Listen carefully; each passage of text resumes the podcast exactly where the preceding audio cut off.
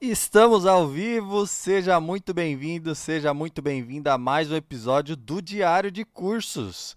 O, o, a conversa que a gente tem aqui no canal com pessoas que sabem muito de algum curso universitário e vão passar essa ideia um pouco pra gente um pouco para vocês que estão vendo, com o intuito de ajudar vocês a escolherem o curso de vocês, né? Ajudar vocês a trocar de curso, ter uma visão mais ampla de como que é essa profissão, né? E hoje a gente vai falar com o Walk, que não só sabe tudo do curso, mas sabe tudo do mercado empreendedor dessa profissão também. Então vai ser um prazer recebê-lo aqui para falar sobre todos esses assuntos. Muito obrigado pela sua presença, muito obrigado por aceitar esse convite para estar tá aqui com a gente hoje. E eu quero que você se apresente um pouco para a galera, para a gente já começar esse papo. Quem é você? Quantos anos você tem? Onde você estudou? O que, que você estudou? Com o que, que você trabalha? Dá um pouquinho da, da visão do, de quem é o Walker aqui para gente. Ok, é, boa noite para todo mundo aí, boa noite galera, quero agradecer a oportunidade aqui também, né, de estar conversando com vocês, explicando um pouco mais sobre, sobre o curso de imagem e som. É, meu nome é Val Klenger, mas podem me chamar de Walk, fica bem mais fácil. É, eu tenho 30 anos, sou formado em comunicação social é, e em imagem e som. Né, me formei em 2019 em imagem e som. É, trabalho atualmente com produção audiovisual e com fotografia. Tenho minha própria empresa. Eu trabalhei é, um tempo com design gráfico, é, em agência de publicidade, em, em gráficas.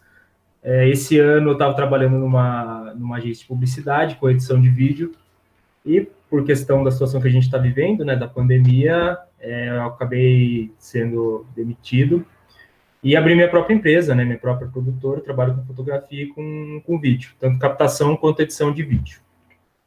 É, é isso. Pô, sensacional. É, eu quero fazer uma primeira pergunta, que na verdade a gente tem o costume de perguntar como é que era antes do curso, como é que foi se preparar e tal, mas acho que esse curso especificamente precisa de uma pergunta inicial, assim, porque é, eu pelo menos conheço uma outra amiga minha que é formada em cinema, e a UFSCar tem imagem e som, e algum outro, em, em outra universidade vai ter outro nome. É, por quê? É o mesmo curso? Não é o mesmo curso? Qual, qual, qual é as, quais são as, as, as, nuances assim entre eles? Tá. É, o curso de imagem e som, é, a gente aprende teoria e prática audiovisual, né? E o foco do curso é cinema. É, a gente aprende também sobre tem, tem aula de, de produção é, para rádio, produção é, publicitária, mas o foco mesmo é cinema. O curso tem o nome de imagem e som, porque quando ele foi criado, escolheram esse nome, acharam legal e tal, mas pode ser considerado um curso de cinema. Tem tanta teoria quanto a prática e o foco é cinema. Bacana, bacana. Até porque quando você vai no cinema tem na tela lá imagem e sai som. É assim que definiram o nome do curso. De nada aí pela informação. Exatamente. Viu só? Aí, ó, o endosso do cara que fez, João. Eu, Aqui tem informação. Quem Exatamente, muito obrigado. Para dizer algo contrário. É, Mas aí... eu curso todo filosofando a respeito disso, na verdade.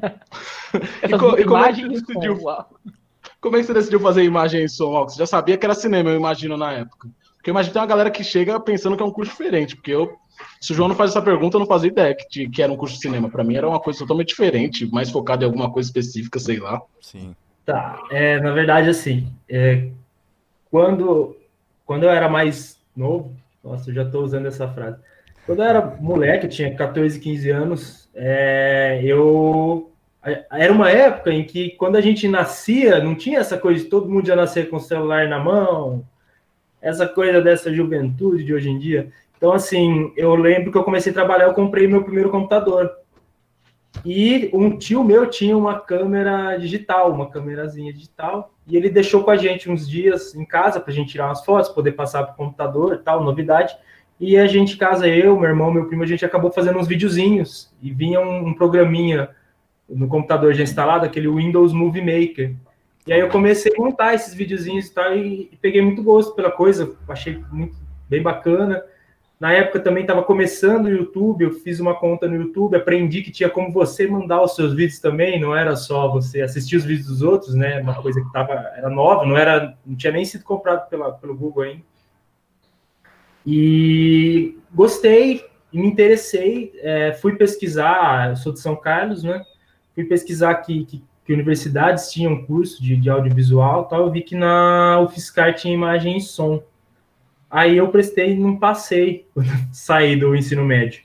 Aí aconteceu um monte de coisa na minha vida, acabei cursando comunicação social aqui em São Carlos também pela Unicep, que era um curso que tinha alguma pouca coisa, mas pelo menos alguma coisa a ver com, com, com produção audiovisual, dava para seguir essa, esse caminho. E em 2015 eu já tinha terminado, já tinha me formado em comunicação social. É, eu vi que tinha essa coisa do Enem, você poder fazer o Enem, né, e tentar ingressar numa universidade pública. Eu fiz o Enem e acabei passando no curso de imagem e som no UFSCar, na época eu já estava trabalhando algum tempo na IPTV, mas não era com produção audiovisual, na área comercial. Como o curso, a maior parte dele é noturno, dava para eu começar. E aí eu entrei no curso, é, sempre quis fazer, né? É, no meio do curso eu acabei saindo da IPTV e enveredando mais para esse lado mesmo de, de, de, de, produção audiovisual e também de fotografia e passei a trabalhar é. com isso, né? A IPTV, só para quem não sabe, você pode explicar o que é a IPTV? A IPTV ela é afiliada da Rede Globo aqui em São Carlos, né?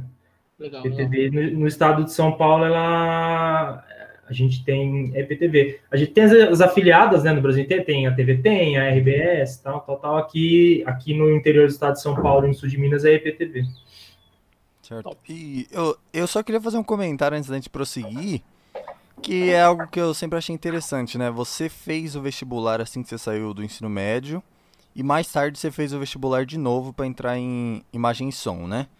E qual que é a maior diferença assim na sua visão, tipo, de um jovem que vai fazer o vestibular depois da carga do ensino médio assim direto e uma pessoa mais madura, mais tarde, com outra cabeça e prestar o vestibular?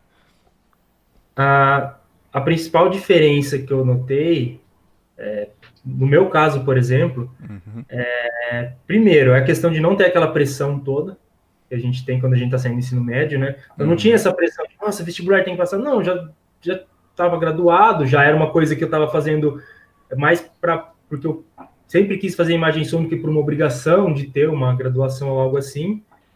A, a experiência de, de mesmo para estudar, porque eu estudei por conta, né? Uhum.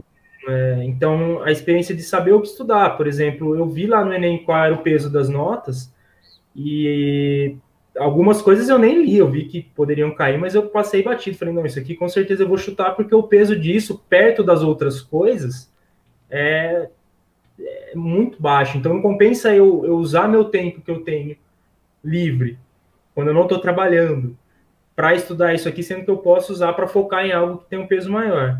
E, uma, e aí eu devo confessar que eu tive uma, um pouco de sorte também. Por quê? Como eu disse, eu, sou, eu já, já era formado em comunicação social na Unicep com habilitação em publicidade e propaganda.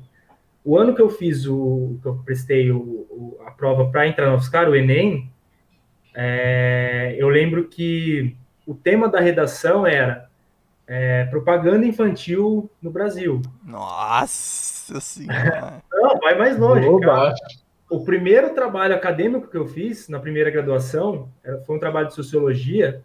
Vocês não vão acreditar se eu falar, mas o, o nome dele, o nome do meu trabalho que eu fiz era Fatores que influenciaram a proibição de propagandas voltadas ao público infantil na televisão brasileira. Não acredito.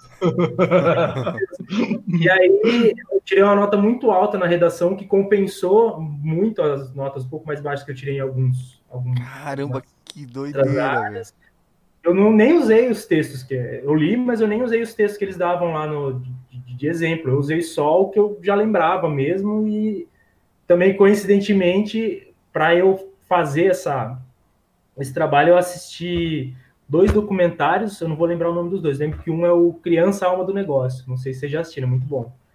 É, e assim, eu citei esses dois documentários, então para entrar no curso de magia, se eu tirar uma nota boa no, no, no, na redação. Na redação e eu citei dois documentários. Então, Nossa, a redação foi para você, então. Foi, foi, assim, a redação foi. Eu lembro que quando eu fui conferir as notas que eu tinha tirado, eu olhava e falava, hum, não vai dar, hum, não vai dar, hum, talvez. Quando chegou na redação, eu falei assim, hum, realmente, talvez dê mesmo. É, e, é, é, é, é, curioso porque o curso de imagem e som, né, embora muita gente ache muito desconhecido, na UFSCar ele é muito concorrido, né? As, as notas de corte são altíssimas, sim, comparáveis a alguns cursos de engenharia na UFSCar, né? É, é sim, a nota, a nota de corte é bem alta, é bem alta. Eu consegui, eu ainda eu consegui também é, entrar eu, eu, eu, entrei pelas cotas de escola pública, que eu estudei sempre escola pública, né, a vida toda. Mas depois eu dei uma olhada, eu, eu acredito que, que a minha a nota que eu tive, eu quase consegui, talvez eu quase conseguiria entrar sem, sem essa, essa cota. Mas por sorte eu, eu consegui passar mesmo com essa é, com as cotas, né? Mas foi interessante eu, eu voltar a fazer uma prova como essa, que é o Enem, tanto tempo depois, né? Porque realmente, assim, acho que a própria experiência de já ter passado por uma graduação e já ter desenvolvido é, métodos de estudo me ajudou muito, sabe? Então, assim, uma coisa que eu sempre falo para o pessoal mais novo que eu conheço, é, que está nessa época de vestibular, não, não se desespere, assim. É, você vai, mesmo que você não passe a primeira vez, você vai aprendendo a estudar, vai aprendendo a, a, a focar no que você precisa e a meio não deixar de lado, mas não dar tanta importância a outras coisas, e você aprende a relaxar, você aprende que existe uma pressão sim, mas não é uma pressão, você, você não precisa pôr mais pressão em você do que já tem, entende? É uma coisa que é importante, que é, que é bacana você conseguir, mas não precisa ficar desesperado. Se não conseguir, tentando de novo, ano que vem outra vez, e outra vez, né? É, mas essa essa diferença é muito gritante. Eu, eu, lembro que quando eu fiz essa prova para entrar no UFSCar, e quando eu fiz, quando eu prestei vestibular, quando eu saí do ensino médio, eu prestei imagem e som no UFSCar, eu prestei engenharia mecânica na USP, eu prestei licenciatura em química na Unesp em Araraquara. Eu atirei para todo lado, não passei nada. Mas eu lembro que a pressão que eu colocava em mim era muito grande e tal. Sim, Acho é, que depois que você tá mais velho, você consegue ver mais o vestibular como mais um problema para resolver, sabe? Você fica olhando as coisas que estão no seu controle, esse negócio dos pesos das notas, eu não dava muita importância quando eu entrei. E depois você fala, mano, é só você ver a coisa que dá mais peso, você estuda mais aquilo. No fim das contas, tem que fazer o máximo que você conseguir, o resto não tá no seu controle, não. E você meio que aceita isso e é um alívio muito grande, pelo menos para mim, assim, quando eu tava ajudando o pessoal, tava prestando vestibular, eu ia conversando eles e falava, nossa, comigo é tão mais fácil quando eu não, não tô saindo do ensino médio, pensar na prova, como só mais um problema, assim. É porque é mais um, né? Não é o único problema que você tem. É lógico, tem muita gente que tem outras coisas para resolver, claro, eu tenho meus privilégios também. Eu, apesar de não ser de família abastada, eu sempre tive possibilidade de estudar e tal. Quando eu saí do ensino médio, o meu único problema para resolver realmente era o vestibular. Então, todo o nervosismo, toda a pressão que você tem, você coloca naquilo. Você não tem outras coisas, ah, pagar aluguel, pagar de PVA, tá aí também. Pagar. Enfim. É, e aí você, você realmente você dilui essa pressão nas outras coisas e aquilo não se torna a única coisa que você tem para se preocupar. Isso é, isso é importante. Sim, concordo. E, mano, é, quanto tempo tem o curso? E, assim, ele, ele é noturno? Ele é Integral? Então, é, assim, são quatro anos de curso. É, a minha turma, é, eu entrei em 2015, então fiz 2015, 16, 17, 18. Eu fiquei algumas matérias no final é, optativas, então acabei me formando é, no meio de 2019. Mas a minha turma fechou em 2018. É, assim, não sei como está no site. Quando eu prestei, pelo menos até em 2015, quando eu prestei de novo, 2014, ele estava no site que é um curso noturno, mas o que acontece? No primeiro semestre, eu acho, ou no primeiro ano até, as matérias são todas realmente noturnas. Quando você vai avançando nos outros anos e começa a ter matérias optativas, é, muitas dessas matérias não são noturnas. Algumas são à tarde, algumas até são. Pode até ter, a gente tem matéria de sábado de manhã. Gente. Eita! E aí quando entra. Ah, porque assim, é, você tem dois anos das matérias é, obrigatórias e optativas, depois você escolhe uma especialização. No terceiro ano você escolhe uma especialização. São seis, eu não vou lembrar todas aqui, mas são seis você escolhe duas, para você se formar especializado naquilo. Que peso isso vai ter no mercado de trabalho, ou seja lá onde for? Nenhum. Simplesmente escolhe porque você escolhe as áreas que você tem mais afinidade, o que você quer atuar. E quando você chega nessa parte, aí que, que meio que complica para quem achou que o curso realmente era noturno, porque aí você vai ter aulas de especialização no meio da tarde que são obrigatórias. Então, na verdade, assim, no primeiro ano realmente são só, pelo, pelo menos quando eu entrei, eram só matérias é, noturnas e uma matéria sábado de manhã. Também não é legal, mas enfim, pelo menos você consegue, você consegue conciliar o trabalho, né, das, das 9 às 6 e, e fazer o curso. Mas quando, conforme vai avançando, você tem matérias em outros horários obrigatórias também. É, foi o que aconteceu comigo. Eu estava trabalhando tal, conforme o curso foi avançando, eu, eu acabei me preparando para. É, até conseguiria conversar no trabalho, ah, tem uma matéria que é um dia só, depois eu pago essas horas, mas eu preferi me preparar é, financeiramente, profissionalmente, para sair do trabalho, fazer mais esse um ano e meio de curso e, e trabalhando por conta como freelancer e tal, e fazendo estágio, ter uma carga horária menor, né? Mas é isso, é, no, no site estava noturno, mas não era completamente noturno o curso, não. Pelo menos quando eu fiz tinha essa questão. Pode crer. Mas a maior parte dele é noturna. Pode crer. É, o pessoal que trabalha é um, é um, um algo para se atentar, né? Sim, sim. Você falou que você estudou esse tempo depois, né? Que você já tinha saído do ensino médio, fez outra faculdade, aí começou a estudar para tentar entrar, fazer o Enem, aí acabou na, na UFSCar. E como é que você estudava nessa época? Você trabalhava, né? Pelo que eu entendi. Você estudava, tipo, fazia cursinho, estudava por conta, fazia questão, o que, que você fazia? Não, não eu, eu, eu, nunca fiz cursinho, assim. Até a primeira vez que eu, que eu prestei o vestibular, é, na época eu também não fiz cursinho. O é, que, que eu fazia quando eu prestei o Enem para o Fiscar? Eu trabalhava na EPTV das 9 às 6 e meia, das 9 da manhã às 6 e meia da tarde. Saía da EPTV, eu ia para casa, na época eu morava com os meus pais, eu ia para casa, jantava, tomava banho e tal, e aí eu, eu pegava e estudava pelo menos uma hora e meia, duas horas por noite, assim.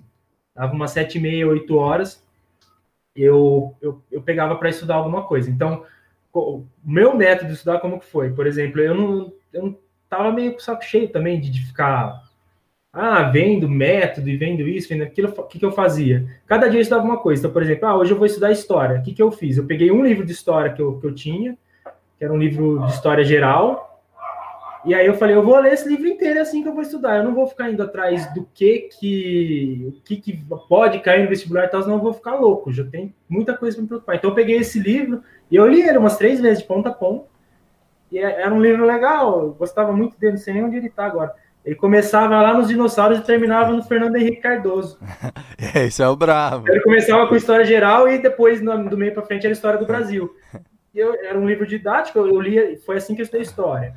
Aí, é, redação. Todo dia eu escrevi uma redação nos moldes do Enem, né, que é aquela receitinha de book, mas todo dia. Ah, qual o tema que você pegava? Eu também não fui atrás de temas que poderiam cair. Eu pegava um livro, um jornal, uma revista, abria, via, lia o título de um texto, ou lia uma matéria e falava, bom, esse é o tema que eu vou escrever a redação hoje. E escrevia a redação. Foi assim, todo, cada dia eu estudava uma coisa e desse jeito, eu pegava como dava, para também não, não ficar esquentando muito a cabeça. E acabou dando certo. Aí, redação, né? né? galera...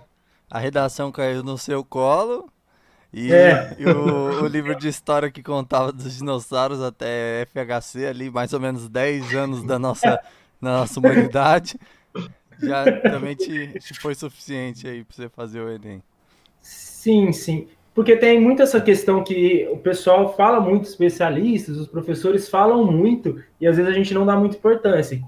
Como quando a gente tem mais experiência, a gente percebe isso. É muita interpretação, é muita interpretação. Então, às vezes, você não estudou exatamente um período histórico, assim, mas você passou, leu um texto, viu alguma coisa, como eu, eu li o livro, então tinha um pouquinho de cada coisa. E você prestar atenção na questão, pelo menos nessas questões de, sei lá, geografia, é, história, essas coisas, meu, tá, na maior parte das vezes a resposta está lá. Isso me ajudou muito. Pode parecer clichê, mas é, os caras falam porque realmente é isso.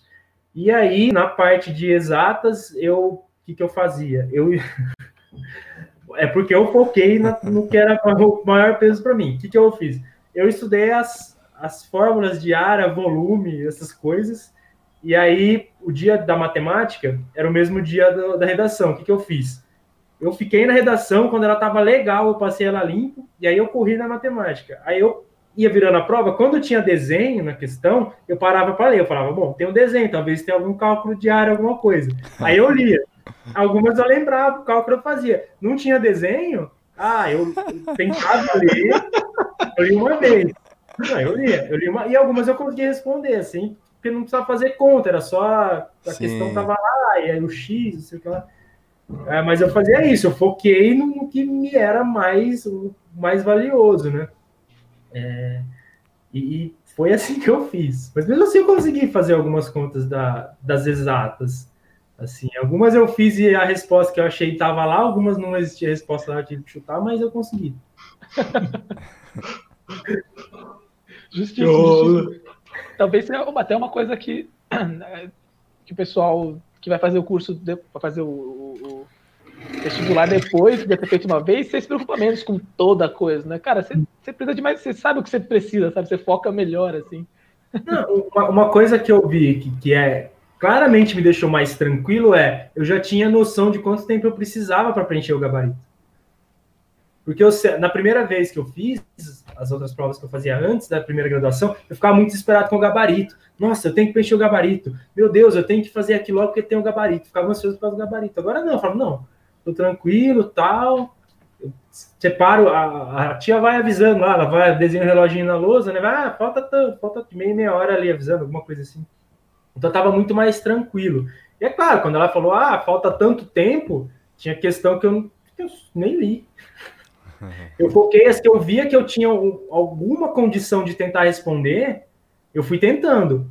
Tinha algumas que eu via e falava assim: Isso aqui eu não faço ideia do que é, eu não vou nem ler uma segunda vez, eu não vou perder meu tempo com isso. Eu vou investir meu tempo no que eu talvez consiga resolver. Isso aqui eu vou depois eu chuto.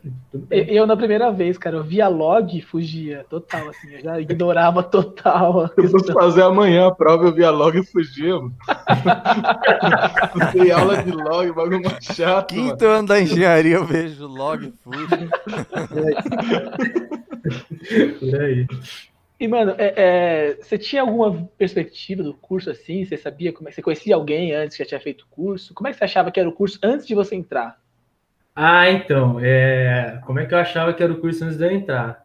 Eu achava que ia chegar numa sala, ia ter várias câmeras, e lá, não, lá atrás, ia ter várias câmeras e tal, e que eu ia chegar, e a galera, e os professores já iam, não, vamos lá, vamos, vamos fazer uns filmes e tal.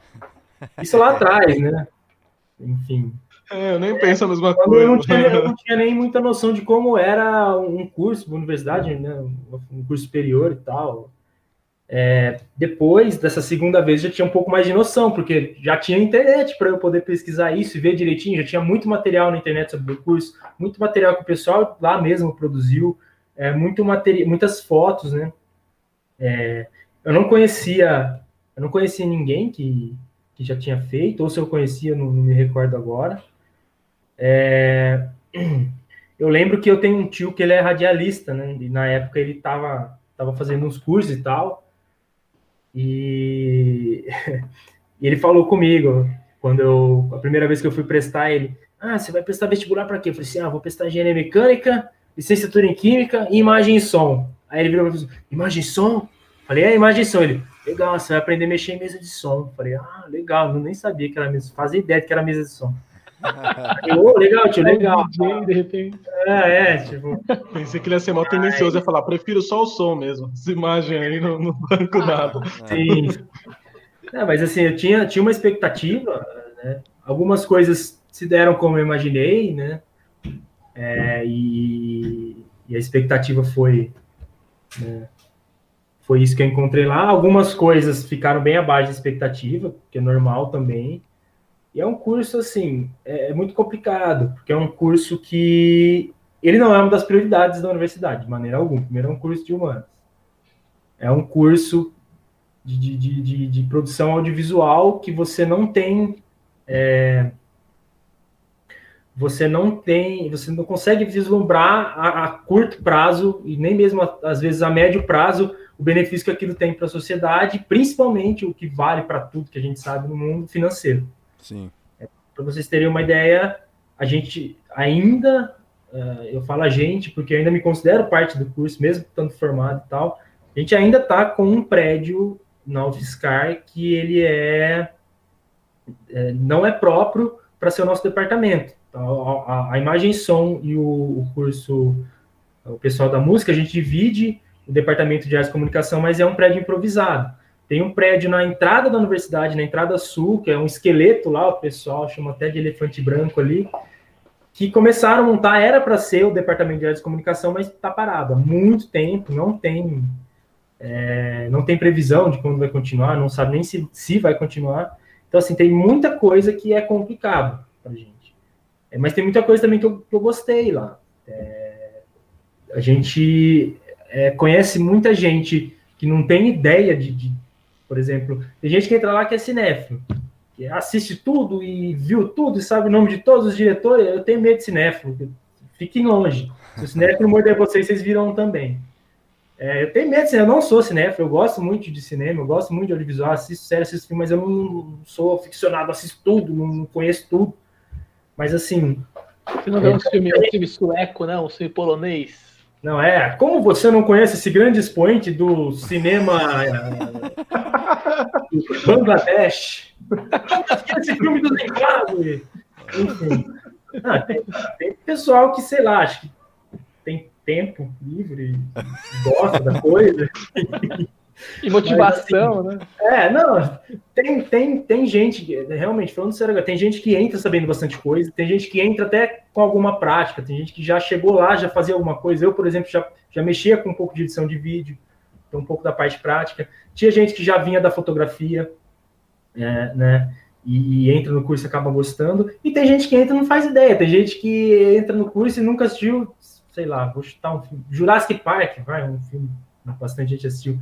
Gente que. Então, quando eu entrei, primeiro eu me senti um pouco deslocado, porque, pô, essa galera conhece um monte de coisa e tal. Depois eu vi que não, eu vi que eu mesmo conhecia bastante coisa que boa parte das pessoas também não conheciam. E, e um pouco assim, a dificuldade que a gente tenha, a gente busca superar e tal. E pelo menos a minha turma, eu, eu lógico, teve problemas, teve, é gente, né? E boa parte da em grupo, né? O audiovisual ele é uma, é uma arte conjunta. Então não tem como você passar quatro anos fazendo trabalho em grupo e não ter uma, uma discussão, não ter nada, mas fora as coisas normais do dia a dia, discussões, as, as diferenças de visão, eu não tenho que reclamar do pessoal. Até hoje a gente ainda produz junto, faz coisas junto. Né? Você tem as pessoas que você tem mais contato depois que você sai, as pessoas que você não vê mais, não conversa mais. Mas, assim, é, é, as pessoas conseguem produzir coisas muito bacanas lá dentro. E, é claro, tem os docentes que são mais para a área da, da, teoria, mais da pesquisa, e às vezes é, as aulas dele não agradam todo mundo e tal. Tem gente que gosta mais de teoria, tem gente que gosta mais da prática. Mas eu acho que, assim, para mim, na minha experiência pessoal, eu acho que eu saí com um saldo positivo de lá. Eu saí de lá sabendo mais e com mais vontade, com mais possibilidade de fazer as coisas que eu já queria fazer antes do que quando eu entrei. Pelo menos isso. Uau, antes da gente continuar, eu acho que eu tenho que fazer uma pergunta aqui em nome dos, dos espectadores. Qual que é seu filme favorito? Qual que é o meu filme favorito? É. O meu filme favorito. Vamos falar que eu sou cinéfilo agora. O meu filme favorito, ele é um filme argentino, não sei se vocês conhecem, ele é até recente, de uns anos atrás, chama Relatos Selvagens. Seu filme é... favorito é argentino, chama Relatos Selvagens. É. Só, só pra ver se não falhou o meu áudio. Eu não sei por que alguém chamaria isso de cult ou cinéfilo. Não, não, não, não é. Tá longe de ser cult. Não, eu não consigo citar de cabeça duas pessoas que não assistiram Relato Selvagem.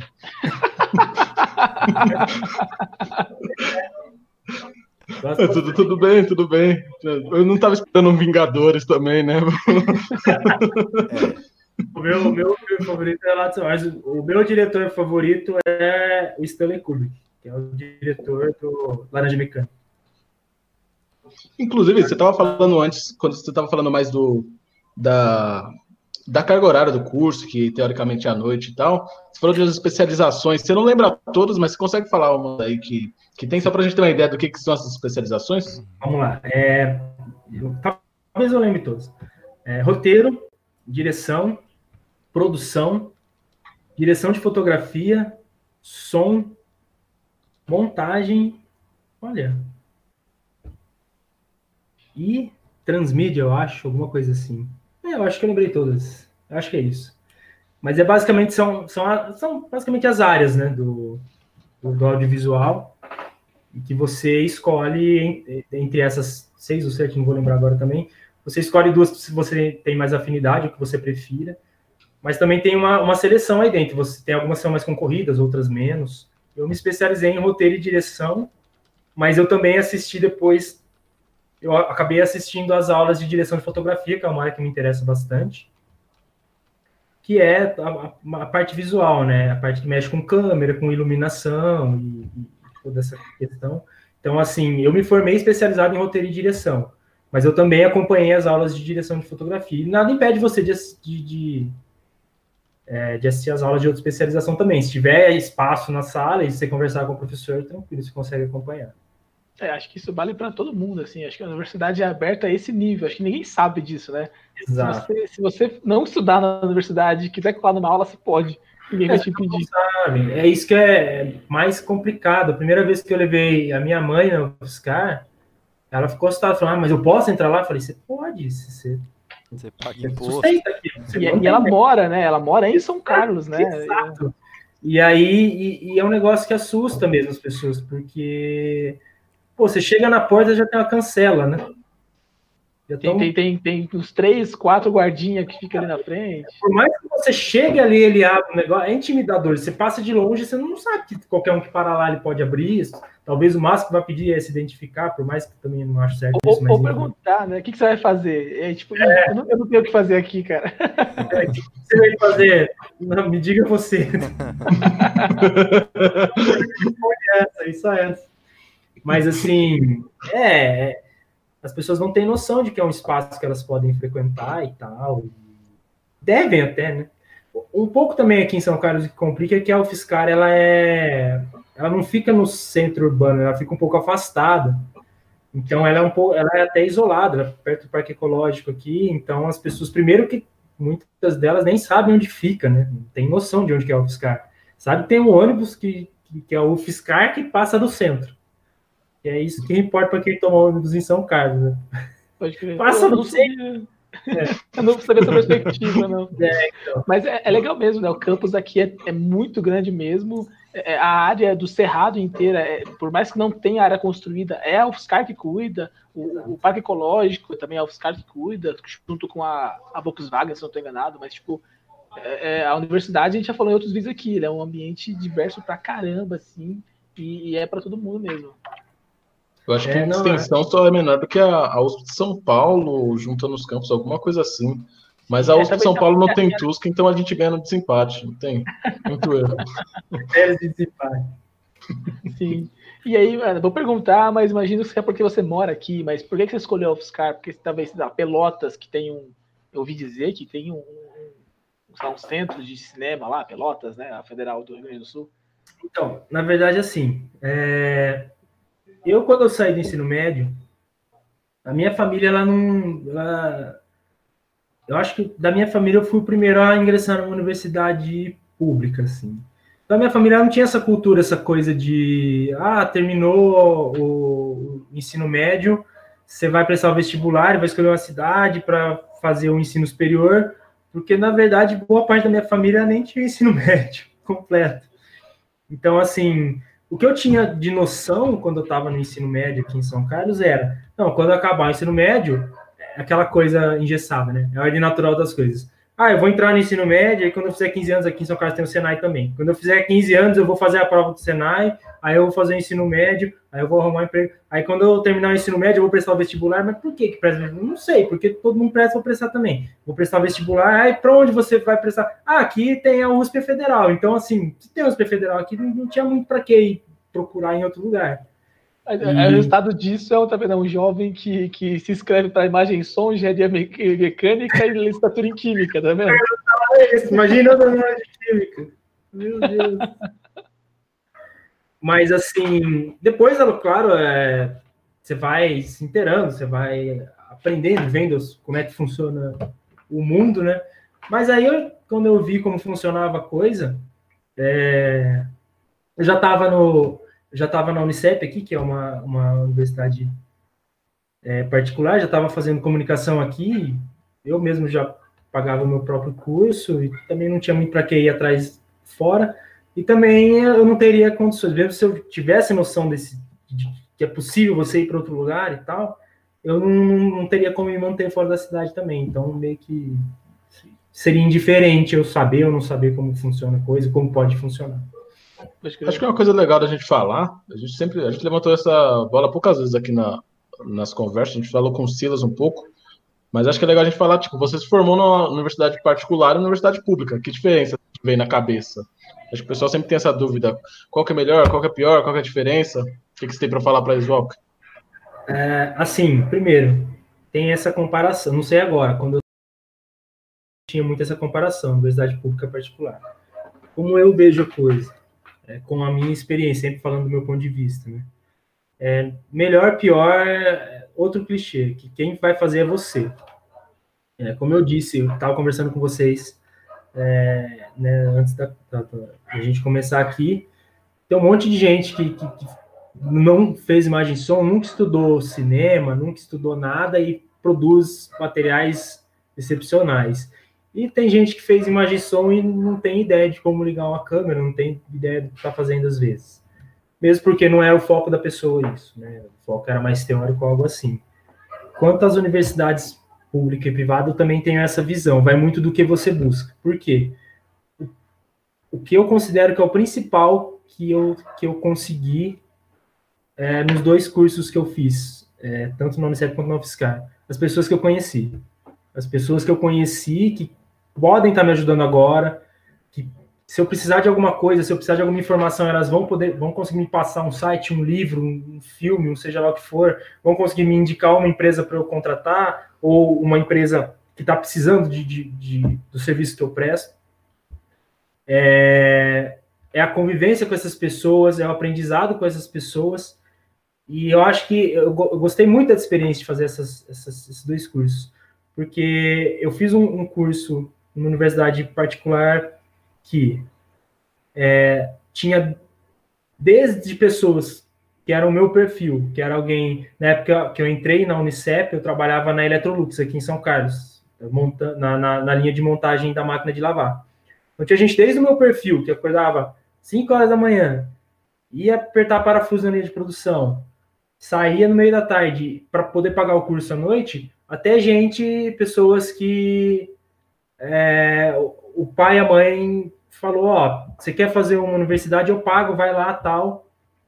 Então, assim, era, era um espectro muito grande, assim. Quando eu entrei na Unicep, já estava começando a abrir as portas, assim, ficar mais acessível para as pessoas entrar numa universidade particular, sabe? Eu, eu senti muito isso, eu senti muito que tinha desde gente que, que não fazendo, julgando nem nada, mas desde gente que veio do mesmo lugar que eu, que morou nos mesmos bairros que eu, nas mesmas condições que eu, até gente que a casa da pessoa é do tamanho do quarteirão que eu moro entende?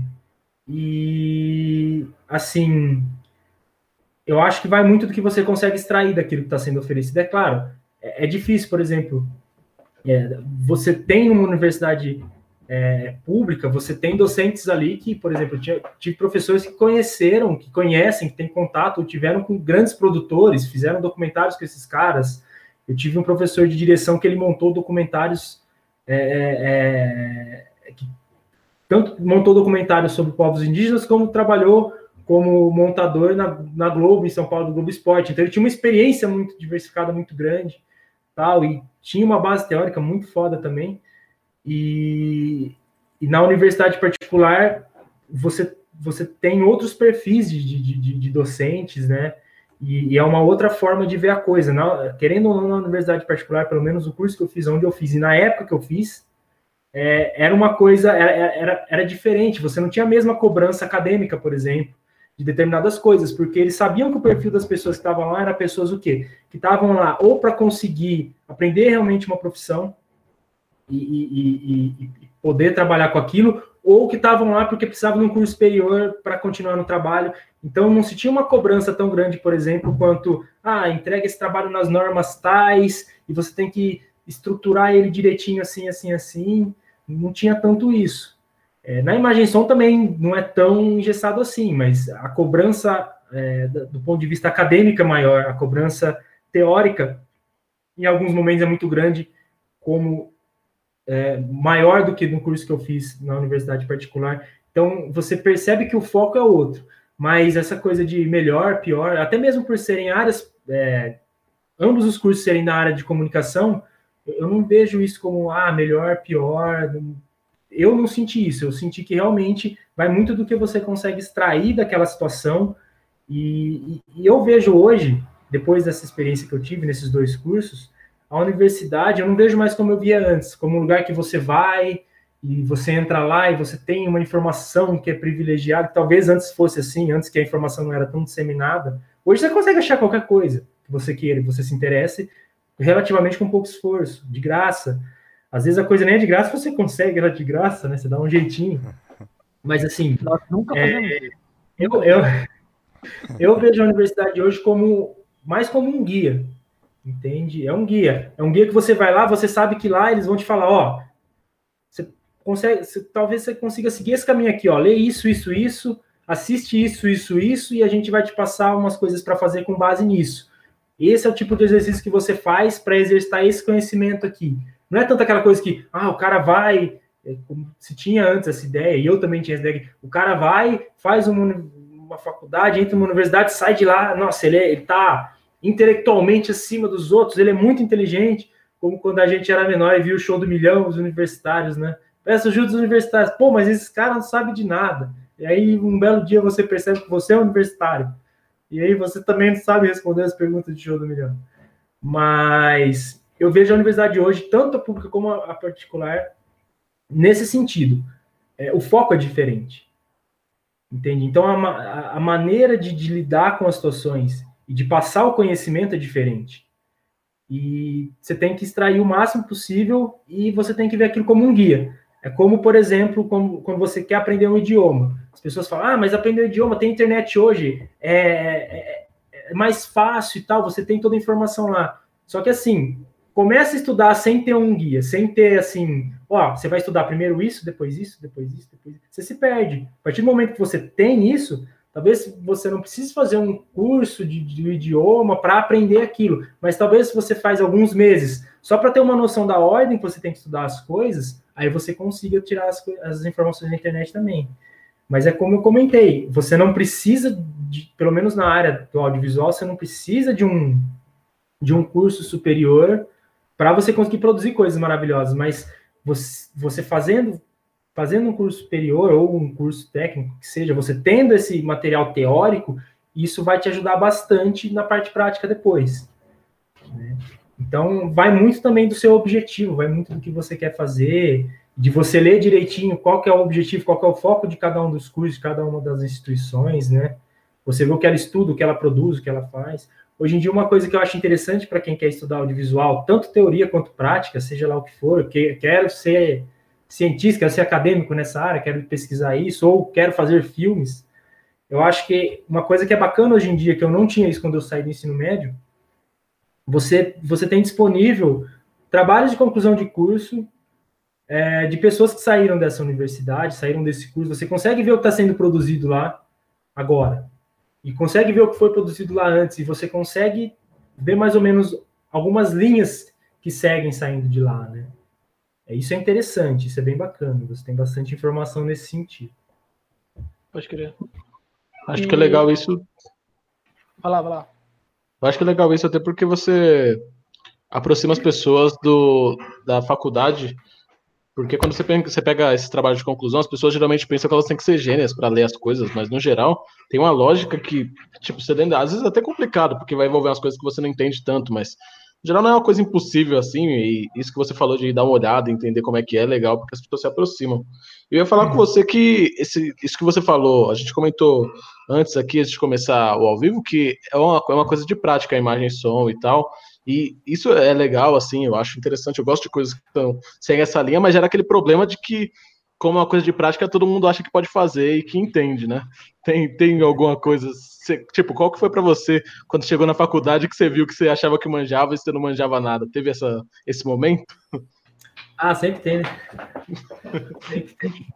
uma coisa que a gente, pelo menos eu percebi quando entrei na imagem e som, que a gente começou a fazer algumas, alguns trabalhinhos práticos, é que, por exemplo, não, não é difícil hoje você produzir um conteúdo audiovisual. Não é difícil, de maneira alguma. Mesmo porque a gente hoje, na, na, eu acho que eu posso falar na nossa geração já. Na nossa geração a gente já crescia assistindo televisão. Então, ah, a criança está enchendo o saco, vai lá, põe, liga a televisão, põe, na, põe assim TV Globinho lá e vai fazer sua faxina, vai ficar quietinho. Hoje, muito mais, né? Hoje a gente já cresce sendo educado na linguagem audiovisual, que é uma coisa interessante até. A gente está acostumado a uma linguagem audiovisual. Às vezes a gente assiste um, um filme, uma série de um, de um país que não seja os Estados Unidos, não seja o, onde a coisa é mais comercial, e a gente fala, pô, não entendi isso aí, é, que filme estranho, que coisa esquisita, não tem pé nem cabeça, mas é porque a gente está acostumado a uma linguagem audiovisual que é um padrão. Eu não vou entrar no mérito que, ah, imperialismo e tal, mas é um padrão seguido pelo mundo e que ele tem muito dessa questão do, do, do de, de, quem manda comercialmente nas coisas, quem produz mais, né? É, e quando a gente sai disso, é como se a gente é, sei lá, tivesse lendo livros de um autor ou uma autora durante muito tempo e parasse de ler aquele, aquele autor ou aquela autora e fosse para outro autor completamente diferente. Uma linguagem diferente, você enrosca um pouco, você não entende várias coisas. Mas, assim, é... então a gente já vem sendo educado nessa linguagem audiovisual desde que a gente nasce. Então a gente já tem noção de, ah, vou gravar um negócio aqui na minha casa, um filminho aqui na minha casa. Então você já tem noção. Você vou mostrar o quarto inteiro. E aí você já tem noção, vou cortar mais para perto. Agora vou mostrar a mão dele pegando um negócio. Agora vou mostrar. Já, é meio que intuitivo o que você vai mostrar. Então não é difícil fazer, mesmo porque a gente tem o um aparato, a gente tem câmera, a gente tem celular, dá para fazer. Mas é trabalhoso. É muito trabalhoso é, você fazer, é, você produzir conteúdo audiovisual de qualidade. Entende? É, tem até aquela piada que aparece, vira e mexe na internet, que Pô, o filme demora duas horas, os caras demoram um ano para fazer, esses caras são muito ruins, tal, não sei o quê.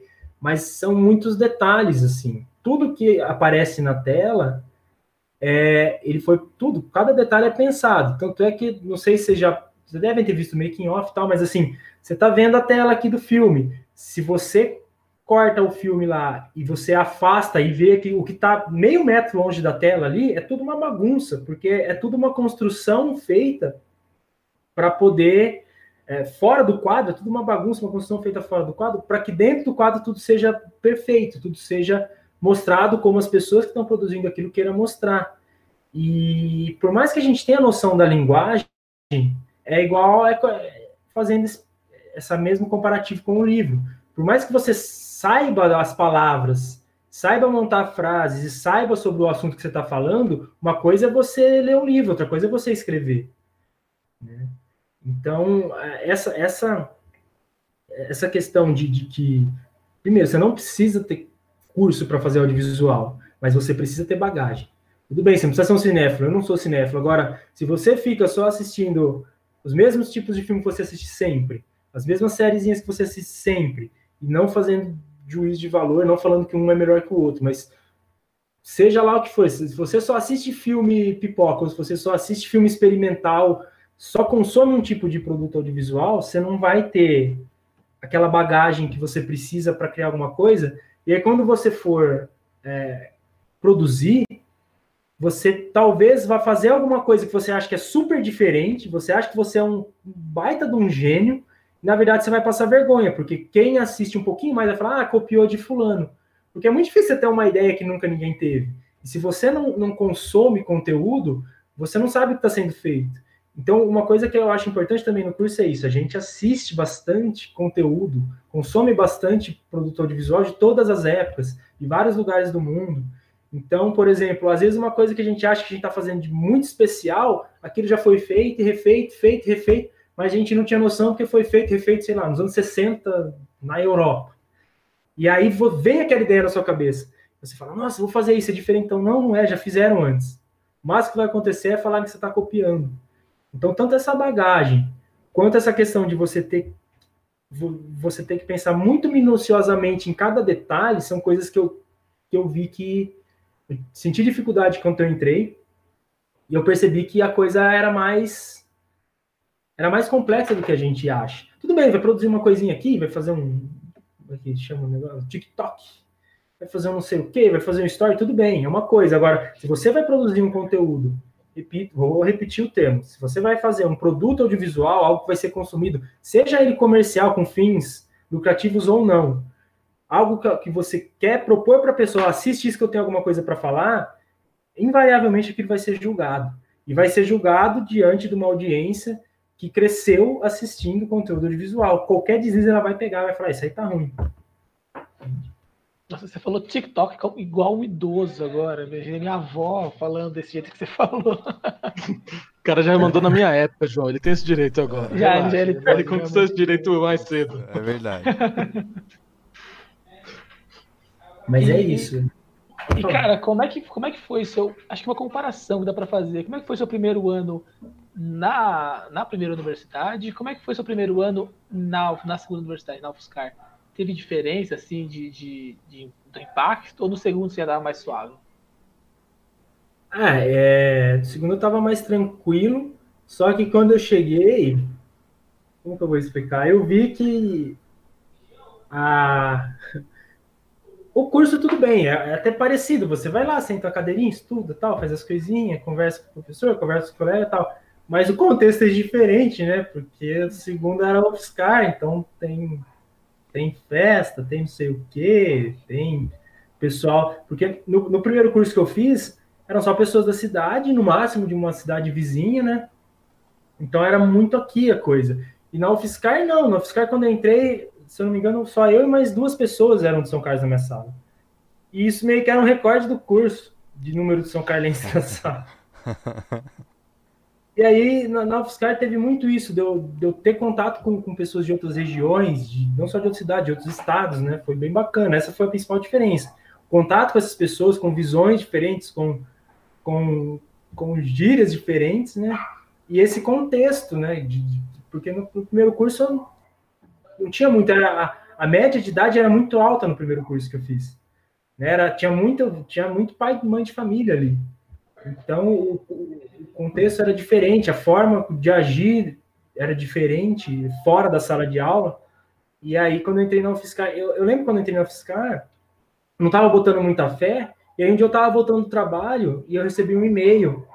E olhei no celular, era um e-mail do MEC. falei, ah, deve estar tá falando, ah, fica para próxima e tal. Quando eu cheguei em casa, eu já estava em não sei quantos grupos de imagem e som no Facebook, e eu já estava marcado em não sei quantas postagens, e o pessoal falando, olha o nome desse cara, com o print da lista, olha o nome desse cara, o que está acontecendo? Aí eu fui no e-mail, falei, ah, passou, tal, tal, tal. E aí, quando eu vi isso, eu entrei na segunda chamada. Quando eu vi isso, falei, nossa, que, que legal, tal. E eu fui conversar com o pessoal, falar, ah, sou eu, tal, me apresentar. Eles já me convidaram para uma festa. Do falei, nada. Ah, eu vou. Eu já fui na primeira festa da UFSCar. Aí eu já falei, putz, esse lugar é diferente. É, é, é diferente. Não é melhor nem pior, mas é diferente. As pessoas são diferentes, os assuntos são diferentes e as festas são diferentes. Então, assim, porque, como eu disse, a média de idade era, era muito alta no outro curso, né? Então, o impacto que eu tive, apesar de já ter uma experiência anterior, foi grande por isso, pela e, e, entra de novo nessa questão, o foco das pessoas muda, né? Você pega uma pessoa de 18, 20 anos, uma pessoa de 38, 40 anos, o foco não só do curso, mas o foco da pessoa que está no curso é diferente. Sim, imagino. E, assim, agora que você falou em festas, acho que é bom perguntar até, porque a IS, né, imagem e som, essas festas são muito famosas aqui na cidade. Veio gente, artista nacional para cá já. E, e eu, o pouco que eu sei, né, é que ajuda também na, na, na criação de, alguns trabalhos aí da galera. Você está ligado? Sabe nos dizer alguma coisa sobre isso aí? Sei, posso. Assim, uh, vou entrar no, no assunto do TCC, então. Nosso TCC de imagem e som, ele é prático. Ele é um curta-metragem. Né? Ele pode ser um curta-metragem, um filminho curta-metragem, ou de, de, até 15 minutos, sempre passa um pouco, porque não existe um padrão. O padrão de curta-metragem no Brasil, ele é 15 minutos. Eu acho que mais por questões de festival, porque, por exemplo, se o filme tiver no máximo 15 minutos, você sabe que uma hora você passa quatro. Então, numa mostra no festival fica muito mais fácil você controlar. Tanto é que boa parte dos, das mostras dos festivais fala que para você escrever um curta-metragem é no máximo 15 minutos contando os créditos. É, mas não, não, existe nada que estabeleça um, um padrão real nacional, não. É, um curta-metragem até tão tempo. Então você tem curta-metragem de até 20 minutos, 25, dependendo quem está fazendo, dependendo do lugar. Mas ou é um curta-metragem de, de, de 15, 16 minutos, ou é um episódio piloto de série. Aí pode ter mais, eu não lembro o tempo que, que, que era. É, você tem os equipamentos do Offscar, do curso de imagem e som, mas, como já foi dito anteriormente, é um curso precário. Então, você tem equipamentos de iluminação que são legais, são, são bons, é, não são ideais, mas são bons, que você pode utilizar, a gente agenda lá para poder usar. Você tem equipamentos de som. Ah, essa parte técnica, mais técnica de som, eu não posso, não posso me aprofundar porque eu não entendo muito, mas você tem lá aparelhos que já são meio antigos, mas que são bons, né? E dá para usar e tal. Porém, por exemplo, você não tem, não, pelo menos até 2018, 2019, que foi quando eu saí, você não tinha câmeras muito boas para você, por exemplo, é, filmar. Você filmar, não, para você gravar. Filmar é quando era filme. Tô velho mesmo. Para você gravar. É, então, por exemplo, câmera mesmo é um equipamento que a gente tem que. Se você quiser ter uma qualidade razoável, você tem que ir atrás por conta. Seu grupo tem que ir atrás por conta. E você vai atrás por conta como? Ou alguém que tem no grupo, ou alguém que conhece alguém que tenha, ou você vai alocar. No caso, é, e aí você tem as produções. Como eu disse, é muito minucioso todo, toda a questão do. Toda a questão do audiovisual é muito minuciosa. Então, assim, é dinheiro que que vai. Você quer fazer um negócio bem feito, você investe dinheiro naquilo. E o curso não oferece, não tem, não tem como oferecer é, verba para os curtas. Então a gente tem que correr atrás como dá. Uma das formas da gente conseguir é, verba para os TCCs e para outros trabalhos também anteriores que também às vezes exigem uma produção um pouco mais minuciosa é, são as festas. Tem inclusive uma marca que criaram que é, o, que é a Festas Yes. Então, o que acontece? Algumas dessas famosas festas que o falou aí, elas são fixas, todo ano tem essa festa. Por exemplo, Halloween da Yes, é, baile funk da Yes, a festa do chapéu da Yes. Essas festas, elas são fixas, é um negócio muito organizado. Vocês têm noção como esse povo sabe fazer festa. É, são fixas todo ano. Então, como faz? Sabe mesmo, eu aprovo. São as melhores festas da cidade mesmo. Quando, você chega no, no, no, terceiro ano, que é quando você apresenta o projeto do TCC, eu vou explicar mais para frente como funciona isso. Vou só terminar aqui o raciocínio. Aí os grupos se juntam, os produtores, cada grupo é como se fosse uma equipe de, de filmagem, então tem um produtor ou a produtora. Os produtores fazem uma reunião e, e, e decidem ó, como que vai ser feita a divisão da verba da acesso, porque essas festas fixas, o lucro já é previsto para ajudar os TCCs. Inclusive, na, na, nos eventos eles põem só essa festa, os lucros vão para os TCC de imagem e som desse ano, tal, tal, tal. É, então, é, eles se, se, reúnem lá e fazem, combinam, como que vai ser, ó, tal festa vai ficar para tal, para para tal TCC, tal para tal TCC, ou vai juntar o lucro de tudo e vai dividir, e dependendo de como se dá essa divisão, aí decide quantas, é, por exemplo, ah, é, o lucro dessa festa aqui vai para o grupo tal, então esse grupo vai trabalhar nessa festa, vai organizar e vai trabalhar e tal.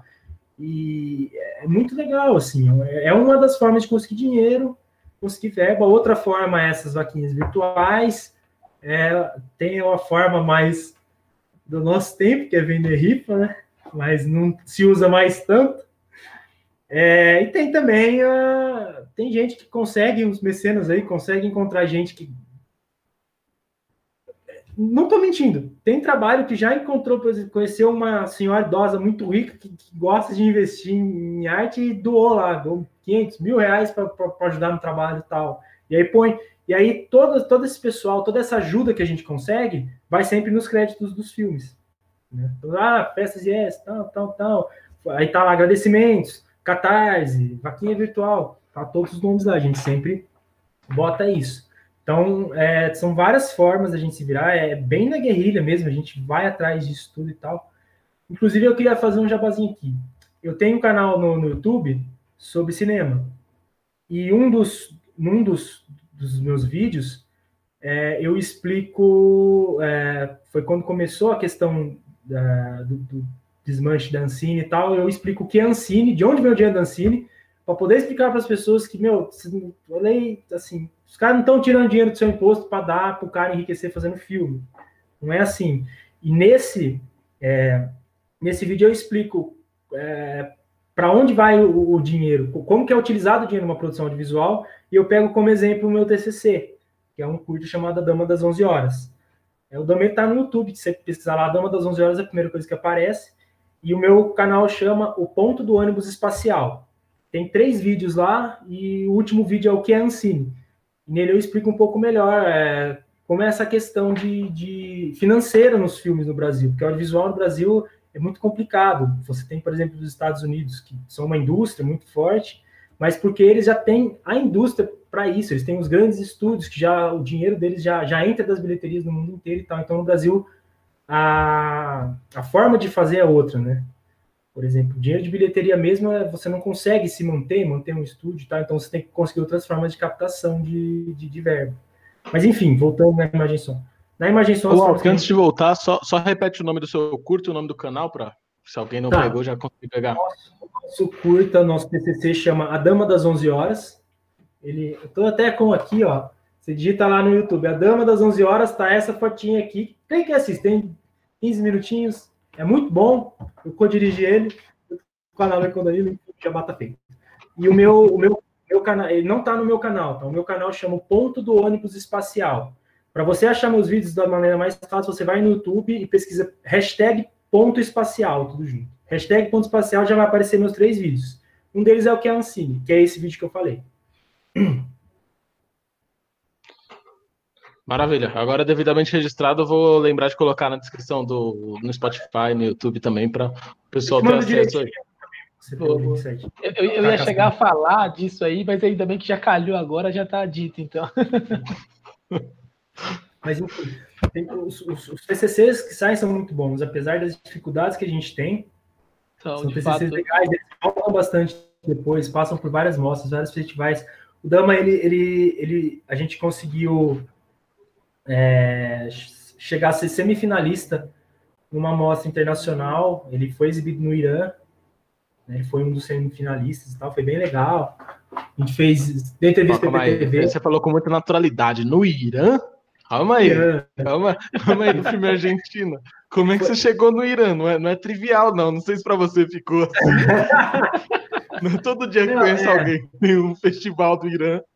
Não, depois, não, é que assim, depois que a gente exibe, a gente exibe os TCCs, tem a noite de exibição no, no Floresta Fernandes, no, no, no anfiteatro da UFSCar, né, a nossa noite de gala, a noite de estreia, que vai os pais, os avós, assiste lá, seu avô assiste, não entende nada do seu filme, super estruturado e cabeça, enfim.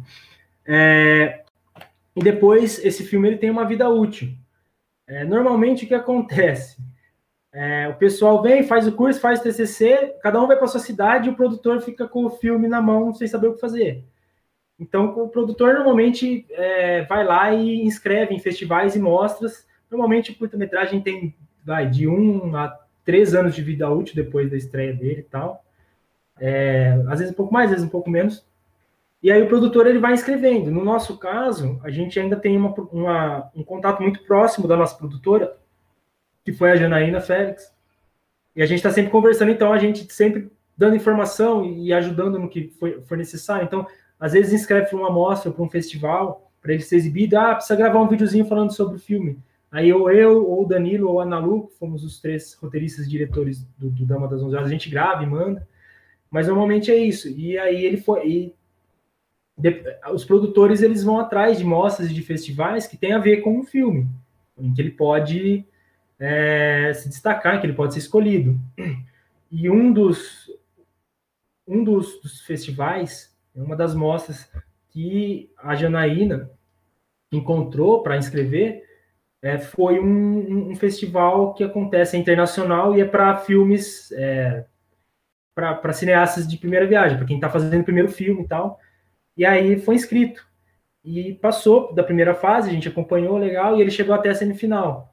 eu não lembro exatamente quantos filmes eram, eram passavam para a semifinal. Eu acho que de 5 mil e poucos eles escolheram 125, alguma coisa assim. E a gente acabou passando para a semifinal. Não chegamos à final, mas já tá bom. Ele foi exibido lá fora, tal. Foi exibido no Irã e foi exibido na Inglaterra.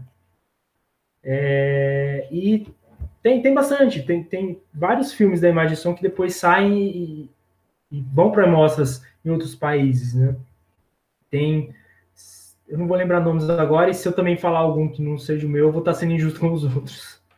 Né? Talvez eu possa errar o TCC aqui também, não quero correr isso, mas tem bastante. Mas consegue. O, o que eu ia falar com você é o seguinte: vocês, tipo, esse é a Dama das 11 Horas, por exemplo, que é o seu, que você pode falar com mais convicção.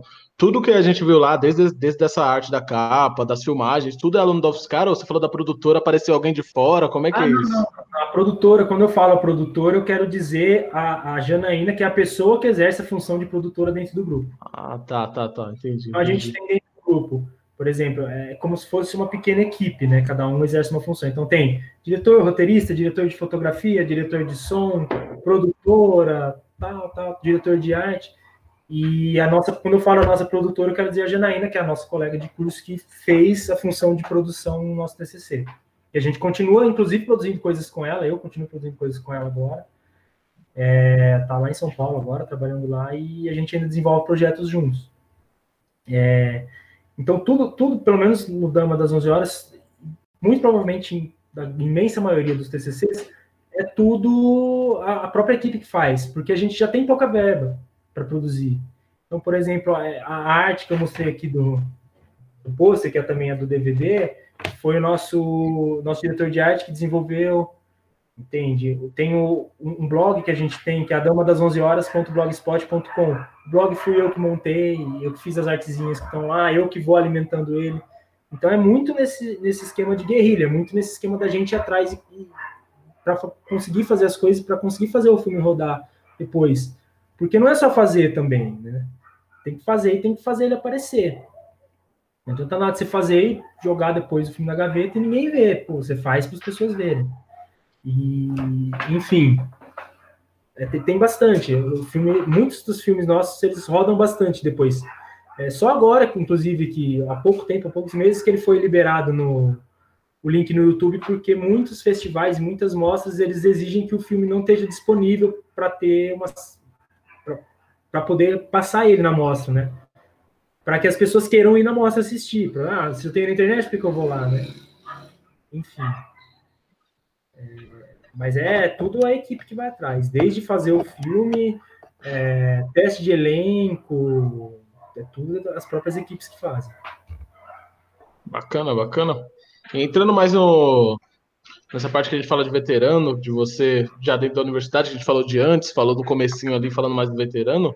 Você já falou também um pouco da diferença que você tinha entre a imagem som antes de você entrar e depois que você entrou. Então eu queria te perguntar quais são Quais foram, né, no, caso? Quais foram as três matérias que você mais gostou do curso? Seu top 3. Top 3. A matéria que eu mais gostei do curso, assim, é, vou justificar antes de falar as matérias. Para mim, na minha opinião, da minha forma de ver, é, por exemplo, eu já pensei em muitas formas para classificar se eu gosto ou não de uma matéria. Desde o primeiro curso e tal. É, tem muitas variáveis e tal, depende do curso, depende do que você gosta. Às vezes você está num determinado curso, tem. A gente teve uma matéria que era Fundamentos da Tecnologia Audiovisual. Poxa, era você. A matéria era o professor te dando o tamanho do, da tela, quantos pixels vai ter um filme, o tempo do filme, é, os dados do áudio e falar assim: quanto, quantos gigabytes esse filme vai ocupar no HD? Puta, era conta, velho, diabo, porque não é minha praia. Então, assim, dentro do curso de imagem e som, o que eu considero uma boa matéria é a matéria, e isso do meu ponto de vista de alguém que entrou com a visão para querer prática, não teoria. É importante a teoria, mas eu queria sair de lá para fazer a coisa na prática. É, uma matéria boa é uma matéria que eu saio querendo fazer filme. E isso independe se é teoria, se é prática. Eu, tinha, eu tive matérias práticas que eu saía querendo teóricas que eu sei querendo fazer filme também. Mas esse é meu é minha forma de julgar se eu gosto ou não. Dentro disso, matérias que eu gostei muito. A que eu mais gostei foi é, direção e foi a direção no, no, já no finzinho da, da, da, das matérias, quando a gente quase entrando já no TCC, é, porque a gente, o nosso professor de direção, um dos nossos professores de direção, que foi um substituto, o Juliano, eu não vou lembrar o sobrenome dele, mas ele, ele, ele montou uma grade muito bacana, que era assim, a gente tinha um, a gente ganhou, cada um ganhou um caderno é, ao longo do, do na, na, primeira aula, e era o caderno da direção. E a gente tinha que anotar coisa, até uma ideia de um filme. Pô, depois eu, eu, vejo. Não, anota lá primeiro, porque as ideias você esquece. Anota, anota, anota. Viu uma coisa interessante no jornal, recorte e cola. E aí, uma das, das, das notas que a gente teve foi em cima desse caderno, tinha que ter ele preenchido inteiro. E outra das notas era assim: é, ele, ele, ele montou um esquema que toda a aula a gente se dividiu em grupos de três pessoas, e no final de toda a aula a gente é, tinha que entregar é, um filme, um, filme, um, um, filminho, alguma coisa assim. Então a gente tinha que entregar no, toda a aula esse filminho, a gente assistia o filme de todo mundo e discutia, depois a gente tinha aula. E no final da aula ele passava o que a gente ia fazer na outra. Só que ele começou super engessado. Por exemplo, o primeiro trabalho que a gente tinha que entregar era: vocês têm que fazer um filme de três minutos, com a câmera parada, sem corte nenhum, só um plano, sem, sem conversa, sem nada. Tem que contar uma história sem conversa, sem música, tudo travadão. No segundo, era a mesma coisa, sem poder ter diálogo, nada, mas você podia ter três ângulos diferentes, três cortes. Três, três tomadas. Um, dois, três. Beleza tal, tal, tal. E ia melhorando, sem movimento de câmera, tal. Depois, no quarto, lá no quarto quintal, pode ter movimento de câmera, tal. Até que no último, você podia fazer o que você quisesse. Então, essa aula foi muito importante, foi muito legal, porque o professor ele, ele trabalhou muito bem essa questão prática junto com a teoria. E era uma aula que podia ser até uma aula que a gente não fazia prática na aula, mas a gente assistia trechos e discutia de um jeito que você saia da aula falando, preciso fazer um filme, cara. Eu tenho que fazer um filme nossa, eu tenho que fazer um filme, não dá, vou chegar em casa agora e vou começar a fazer um filme. A gente se entusiasmava, a gente ficava assim, louco, porque a aula era muito boa. Então, direção no fim do curso. É... E agora, qual mais? Direção no top 1, 2 e 3. direção, direção, direção. Gostei, gostei muito da aula de montagem também. Achei uma aula muito bacana é, que também me, me, bastante, me ensinou bastante coisa e me, me, fez ver o audiovisual de uma forma diferente. E tem uma aula que eu gostei, que é uma aula teórica, que é a aula da ah, é a aula da Flávia Cesarino Costa, que é teoria teoria do audiovisual, que é só teoria mesmo, gente só assistia uns filmes, lia uns textos e discutia depois. Só que é uma aula que me ensinou muito. E a Flávia é muito boa também, ela tem uma didática muito muito foda, é uma pessoa muito querida por todo mundo. É uma das poucas unanimidades, assim, que todo mundo gosta dela, gosta da aula dela. E, enfim, é, foi uma aula que a gente assistia muita coisa diferente, lia bastante coisa, um conteúdo bem denso mesmo. É, pô, a gente leu de Aristóteles a, a Freud na aula dela, sabe? Era um negócio bem, bem denso mesmo, né? E eu gostei pra caramba eu acho que muito do que eu, do que eu aplico hoje na, na prática vem dessa teoria do audiovisual que eu tive, né? É, então são essas, direção, montagem e teoria do audiovisual. Esse que eu mais gostei. Sensacional. E entre essas aí, ou se tem outras na real, tem alguma matéria no curso que o pessoal trava, tipo, a engenharia tem cálculo e tal. Em imagem e som tem uma matéria que o pessoal costuma ficar para trás? Ou ser mais difícil? Fundamentos. Fundamentos. Aqui eu falei fundamentos da, da. Fundamento do quê? Até esqueci o nome.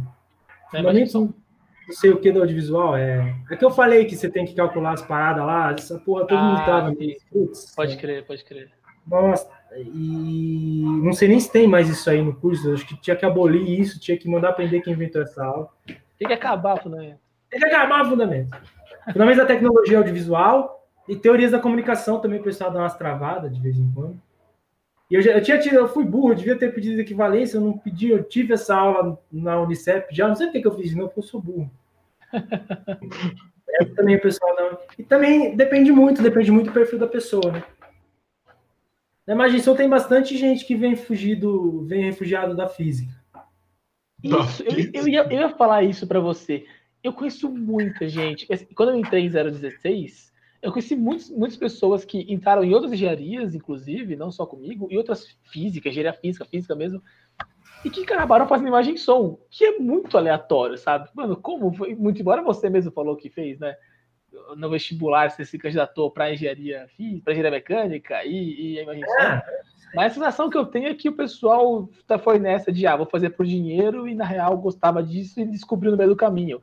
Mas é, você tem, você sente isso? Você sentiu isso na sua experiência? Muita gente veio de outros cursos para lá?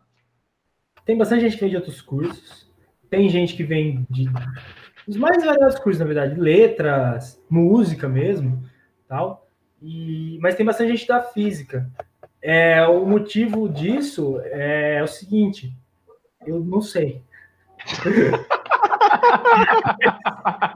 uma coisa, por que, que a pessoa vem para uma imagem só, eu não sei, mas uma coisa que eu conversei uma vez com o Guilherme, o Gui da, da minha turma, Guilherme Fiorentini, que ele me disse uma vez foi que assim, tem bastante gente que vai para física, por exemplo, por quê? É, não sei, talvez possa ser a visão dele não seja isso, mas ele disse que, por exemplo, o cara vai para física porque ele assistiu Cosmos e ele achou física super legal e meu Deus, o universo buracos de minhoca e quando chega lá é cálculo. E aí ele fica. Como é você não tem diz? muita liberdade criativa, né? Enquanto na imagem só é o que você tem que, você tem que ter na hora, né? É, ele acha que. que, que dá, tem penas isso. Mas, enfim.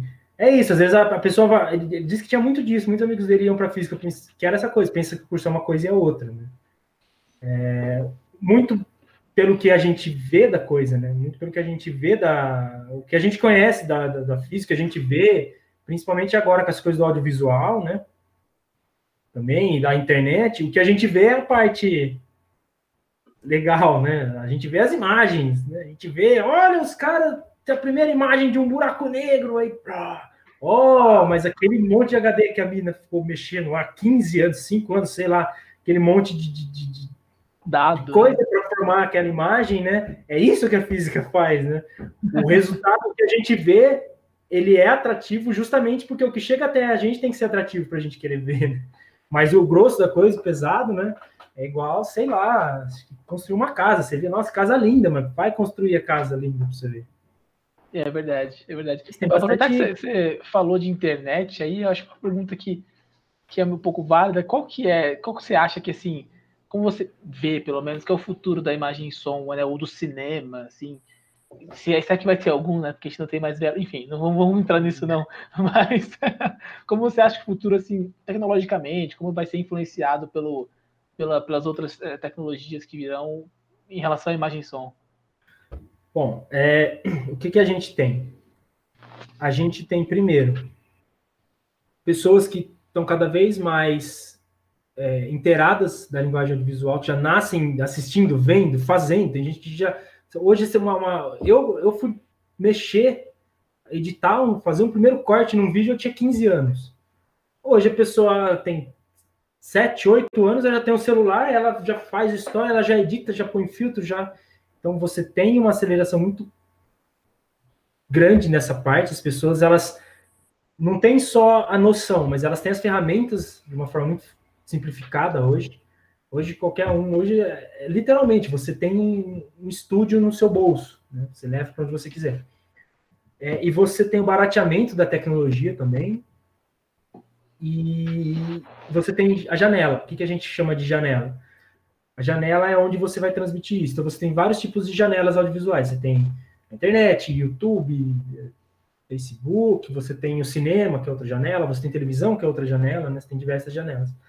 É, então, essas janelas, essa evolução tecnológica, ela permite que a gente não só faça, produza conteúdo audiovisual, mas tenha onde mostrar. Mas o que, que ocorre é, junto com isso?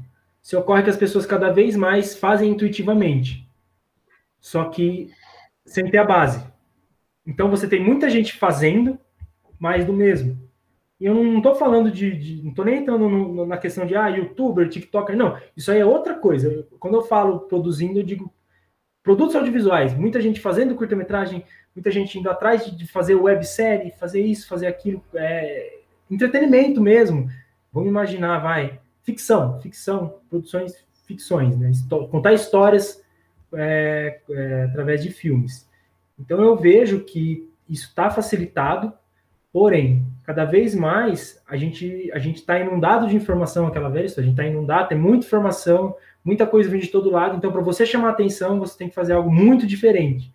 E para você fazer algo muito diferente, do que, que você precisa? Você precisa saber o que está sendo feito de muito igual. Então, não foge do que eu disse lá no início da conversa. Você tem que ter a base, não só assistir o que está sendo passado agora, mas assistir o que foi feito antes, assistir o que foi feito há 10 anos, há 20 anos, há, há 100 anos, quando começou lá o audiovisual. Então, eu vejo que assim a tecnologia ela vem de certa forma para ajudar a gente, ajuda bastante hoje. Pô, você tem, você tem, a gente faz filme no, no, no TCC audiovisual, é, TCC no curso de imagem e som, é um curta-metragem, nós tá indo para outros países e tal, então você tem possibilidade de fazer, mas ao mesmo tempo você tem que ter muito cuidado, porque é, você tem que entender, primeiro, o que você está fazendo, como qualquer produto, produto audiovisual não foge disso, por mais que não seja algo com fins lucrativos. Você tem que ter noção de qual é seu público-alvo, para quem você está falando, para saber como você vai produzir aqui, desde escrever até como montar a cena, o que você vai pôr, qual, como vão ser os cenários, o que as pessoas, qual é a linguagem que esses atores vão usar, que os personagens vão falar, para até distribuir isso. Porque nada impede de eu distribuir o meu filme só na internet. Eu posso fazer um filme na guerrilha aqui, sem ter um centavo, fazer com os meus amigos e distribuir ele só na internet. Mas como eu vou fazer para que ele seja realmente visto? Como eu vou fazer para a pessoa não ver ele, assistir três segundos e mudar de, de, de material, entende? Assim como a gente tem que entender o que, que a gente está fazendo. Eu estou fazendo material que ele é entretenimento, eu quero que as pessoas assistam porque eu tenho uma história para contar. Eu estou fazendo isso, é uma produção publicitária, eu estou fazendo isso porque a loja da minha vizinha, a minha vizinha vende não sei o que, bolo, e eu estou fazendo um comercial comercial para ela pôr no, no, no, Instagram dela. Quem que vai ver isso? Onde vão ver isso? É, tem, o, tem um teórico da comunicação que a gente estudou bastante no curso de publicidade e viu um pouco também na medição, que é o McLuhan, né, que ele dizia o meio é a mensagem. Onde eu vou pôr essa mensagem? Porque onde eu vou pôr essa mensagem vai impactar diretamente para quem eu vou estar tá falando e como eu vou ter que falar para que essa pessoa queira ver até o fim. Porque hoje, mais do que nunca, antes você tinha televisão, você podia trocar de canal, tá? Mas você tinha. Vai, quando eu era criança, tinha seis, cinco, seis canais você pode trocar, fora isso você não tem mais entretenimento, você não tem mais para onde correr. Hoje não, hoje a pessoa tem o mundo inteiro ali, num toque ela muda, vai para onde ela quer. Então, assim, para quem que eu estou falando, onde eu estou falando, para eu saber como eu vou falar. Entendi? Essa é a questão. Então a tecnologia tem essa, essa, essa coisa, outro clichê, é uma faca de dois gumes. Ela facilita, mas ao mesmo tempo você tem que, cada vez mais você tem que ter o, a base teórica para saber como usar. Porque quanto mais facilitado for, mais gente vai estar tá fazendo. Mais você vai ter que ter a base teórica para saber como se destacar. Sim, sim. É, imagino que pulveriza bastante assim, a relevância de, né, de da teoria para o curso, mas também tem pérolas, né? Como eu curto muito o trabalho de um cara chamado Michael Kister, Custer.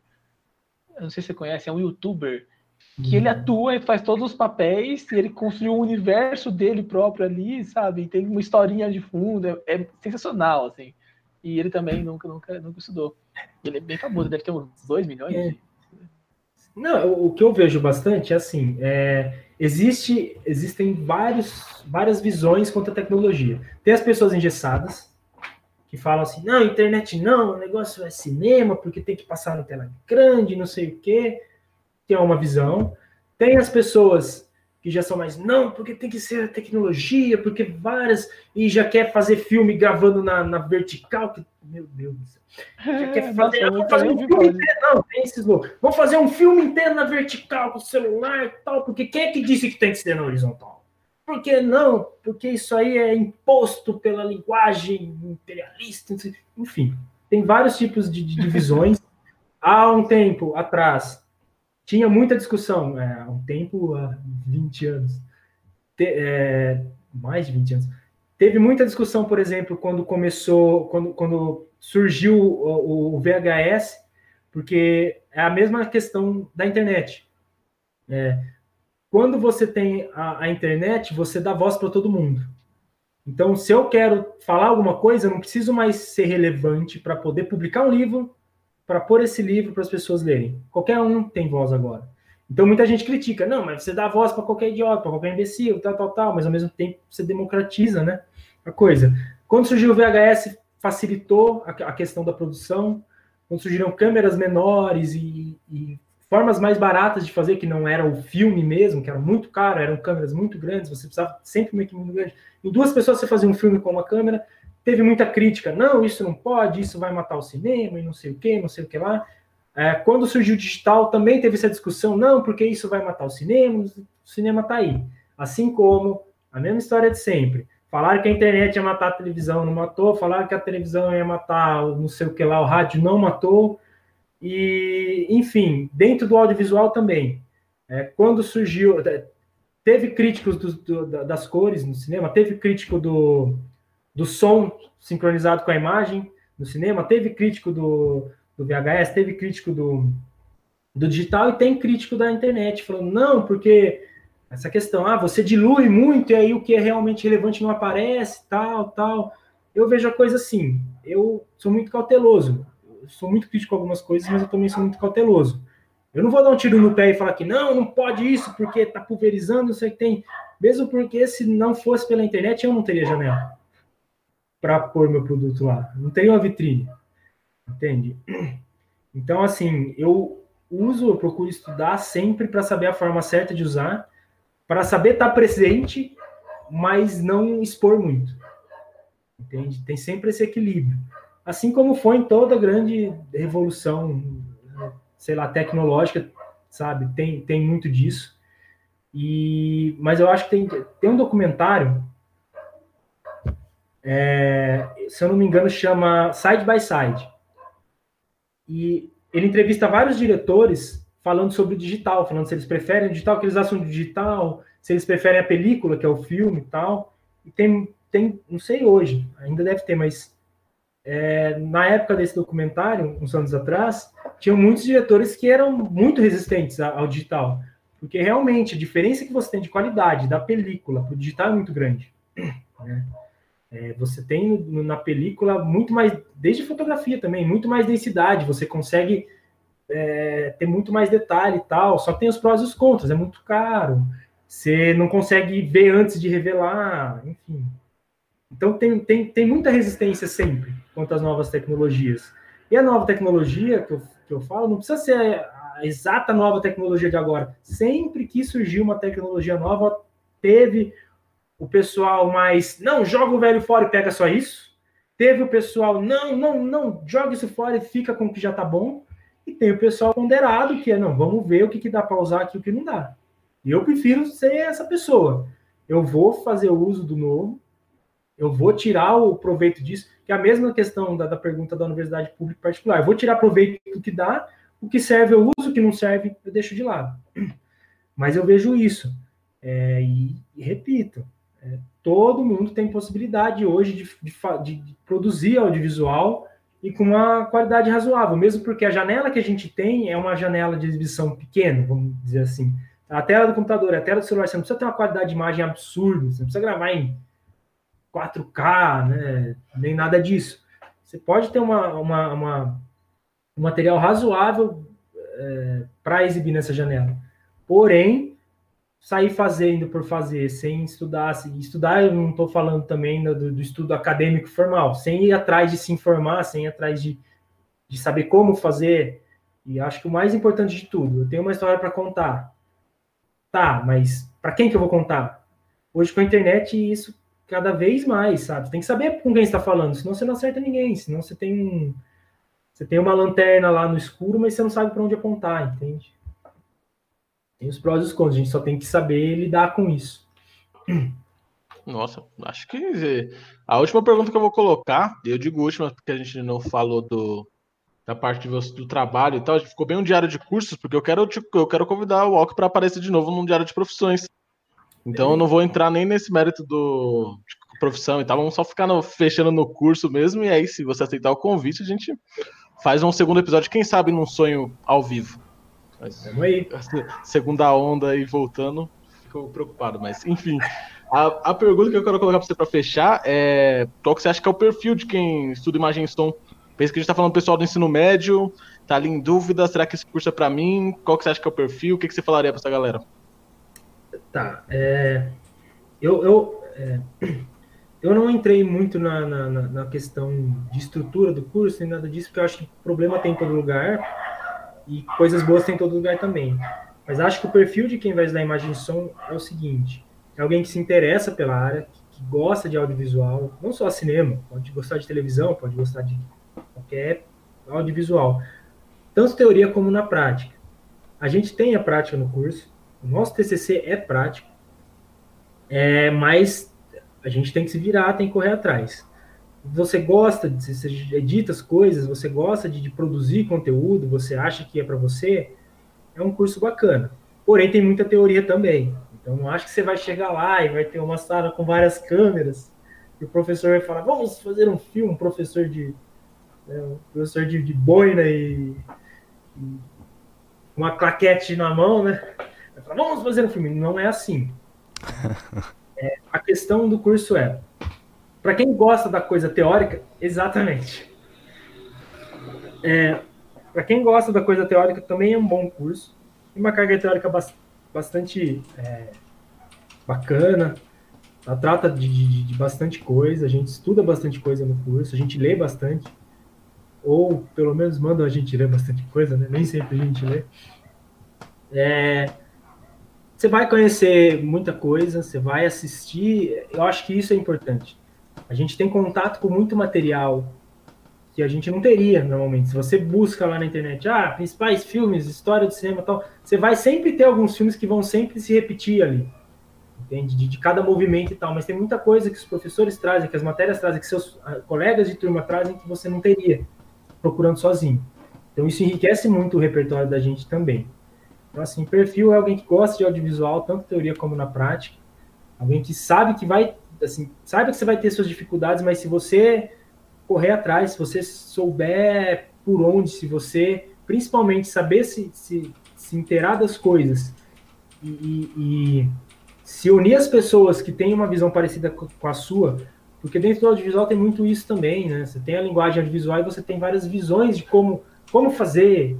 É, tem gente que, que é mais para coisa comercial. Não, vou sair daqui, vou trabalhar com, com comercial, vou trabalhar com com isso, com aquilo, eu não ligo, eu gosto mesmo, eu acho que tem que ser isso. E tem gente que abomina, fala, não, comercial e, enfim, capitalismo, não, vamos fazer uns filmes para fazer o pessoal pensar e vamos fazer uns filmes militantes. Você tem de tudo isso, você tem, você tem pessoas que pensam de diferentes maneiras, né?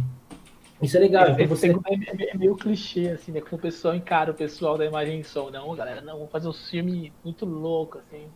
Assim, é... A princípio, o que você mais vai achar é o pessoal muito louco. Por quê? Todo mundo que entra e vai fazer filme, essas coisas, todo mundo que acha que mexe com produção artística, eu acho que é. O ego é um pouco inflado, pelo menos quando chega. Então você acha que as suas ideias são muito boas, você acha que suas produções vão ser magníficas até você pegar e fazer. O que, que vai acontecer? O primeiro trabalho prático que você vai fazer, você vai olhar e falar assim: que bosta, ficou ruim.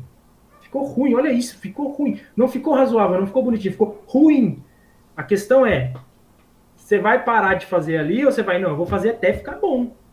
Entende? Porque audiovisual é isso, cara. Você aprende fazendo. Tudo na vida é isso, mas audiovisual principalmente. Não adianta você saber os números todos, não adianta você saber que lente você tem que usar, não adianta você saber que microfone você tem que usar, como você tem que fazer e ter assistido todos os filmes do mundo sem nunca ter falado com uma pessoa, anda dali até ali que eu vou gravar. Até você acertar. E tem isso, a gente grava tudo várias vezes, várias vezes.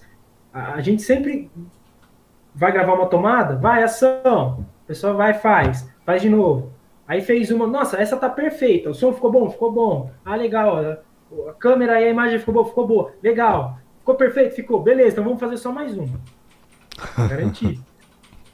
Entendeu? Então, assim, é, sei lá, eu, sei lá, é, é muito da experiência pessoal da gente, mas é, apesar de todos os problemas que eu passei e todo mundo passa e que acontecem, eu gostei do curso, eu saí de lá bem contente com o meu TCC, bem contente com o que eu aprendi, com as pessoas que eu conheci Eu acho que se você gosta de produzir, ou se você gosta da área, estudar a área mesmo, sei lá, na minha visão é um curso bacana. Você vai ter gente que vai falar que é péssimo, não, não vai, que eu também não tiro a razão pela experiência que a pessoa teve. Vai ter gente que vai achar que é bom, vai ter gente que vai achar que é mais ou menos, mas na minha visão eu acho que é um curso legal. Principalmente se você quer produzir. Você vai encontrar muita gente que quer produzir também. Agora, o segredo da coisa é, produz. Você não precisa esperar chegar o TCC para fazer. Se o primeiro filme que você for fazer na sua vida for seu TCC, vai ficar ruim. Faz antes. Tem muita gente que faz coletivos ao longo do curso, sabe? Não, vamos fazer, vamos juntar a galera aqui e a gente faz vários pequenos filmes. E aí cada filme a gente a gente roda, por exemplo, esse filme eu sou o diretor, você é o roteirista, você vai mexer na câmera, no outro a gente inverte, eu mexo na câmera, você dirige e tal. muita gente que faz isso para ir treinando, porque o audiovisual é, é produzir. É treino, né? Cozinha é treino. Já dizia já o, o Larica Total. Exato. Então é legal esse papo que a gente não fica cirandando em volta do, da estrutura do curso e dessas coisas, porque são informações que dá para encontrar na, na, internet, né? Até que Sim. Fácil. Então é legal esse, esse papo de mais vendo a sua opinião, né? O seu ponto de vista, porque é algo único. É algo que realmente vai trazer valor para a pessoa que está afim de saber um pouco mais desse curso.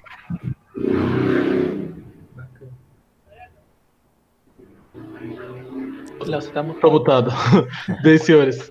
Eu vou ver se vocês têm alguma consideração final da, por parte de vocês. Por mim, era essas perguntas. Para mim, eu acho que tá, tá 10 de 10. Ou pro Alco deve estar tá uns 4,5 de 10, mas a gente não pode levar ele como parâmetro, porque o cara já fez minissérie concorrendo em Irã, então a gente fica com o nosso parâmetro é, por enquanto. A gente já tem câmera parada, não tem movimento. É, tá. também é um dele. A gente vai terminar e vai falar, beleza, vamos à segunda. A escala de cor também não tá exatamente muito boa, mas enfim, a gente fez o que deu. Mas, então... mas não é nenhuma, não. Audiovisual, cara, audiovisual é como qualquer coisa no mundo, não é você saber, é você falar como se soubesse. Ah, hum, entendi. Com, com, com, essas palavras de sabedoria, eu acho que a gente encerra aqui esse episódio, senhores. É, não tem, não tem Valeu, jeito melhor de terminar, não. Queria agradecer Valeu. aí ao Ok que cedeu esse tempo dele para trocar essa ideia com a gente aqui. Agradecer a todo mundo que assistiu até o final, né? Eu nem cheguei a olhar o feedback da live. Fiquei aqui coordenando a parte técnica para ela não sair do ar. Mas é isso. Se você está vendo no YouTube, considere assistir a próxima live ao vivo para você mandar suas perguntas aqui para a gente também. João, Léo. Obrigado, galera. É Até a próxima. Valeu, obrigado. É isso. Valeu. Tamo Obrigado junto. Taço.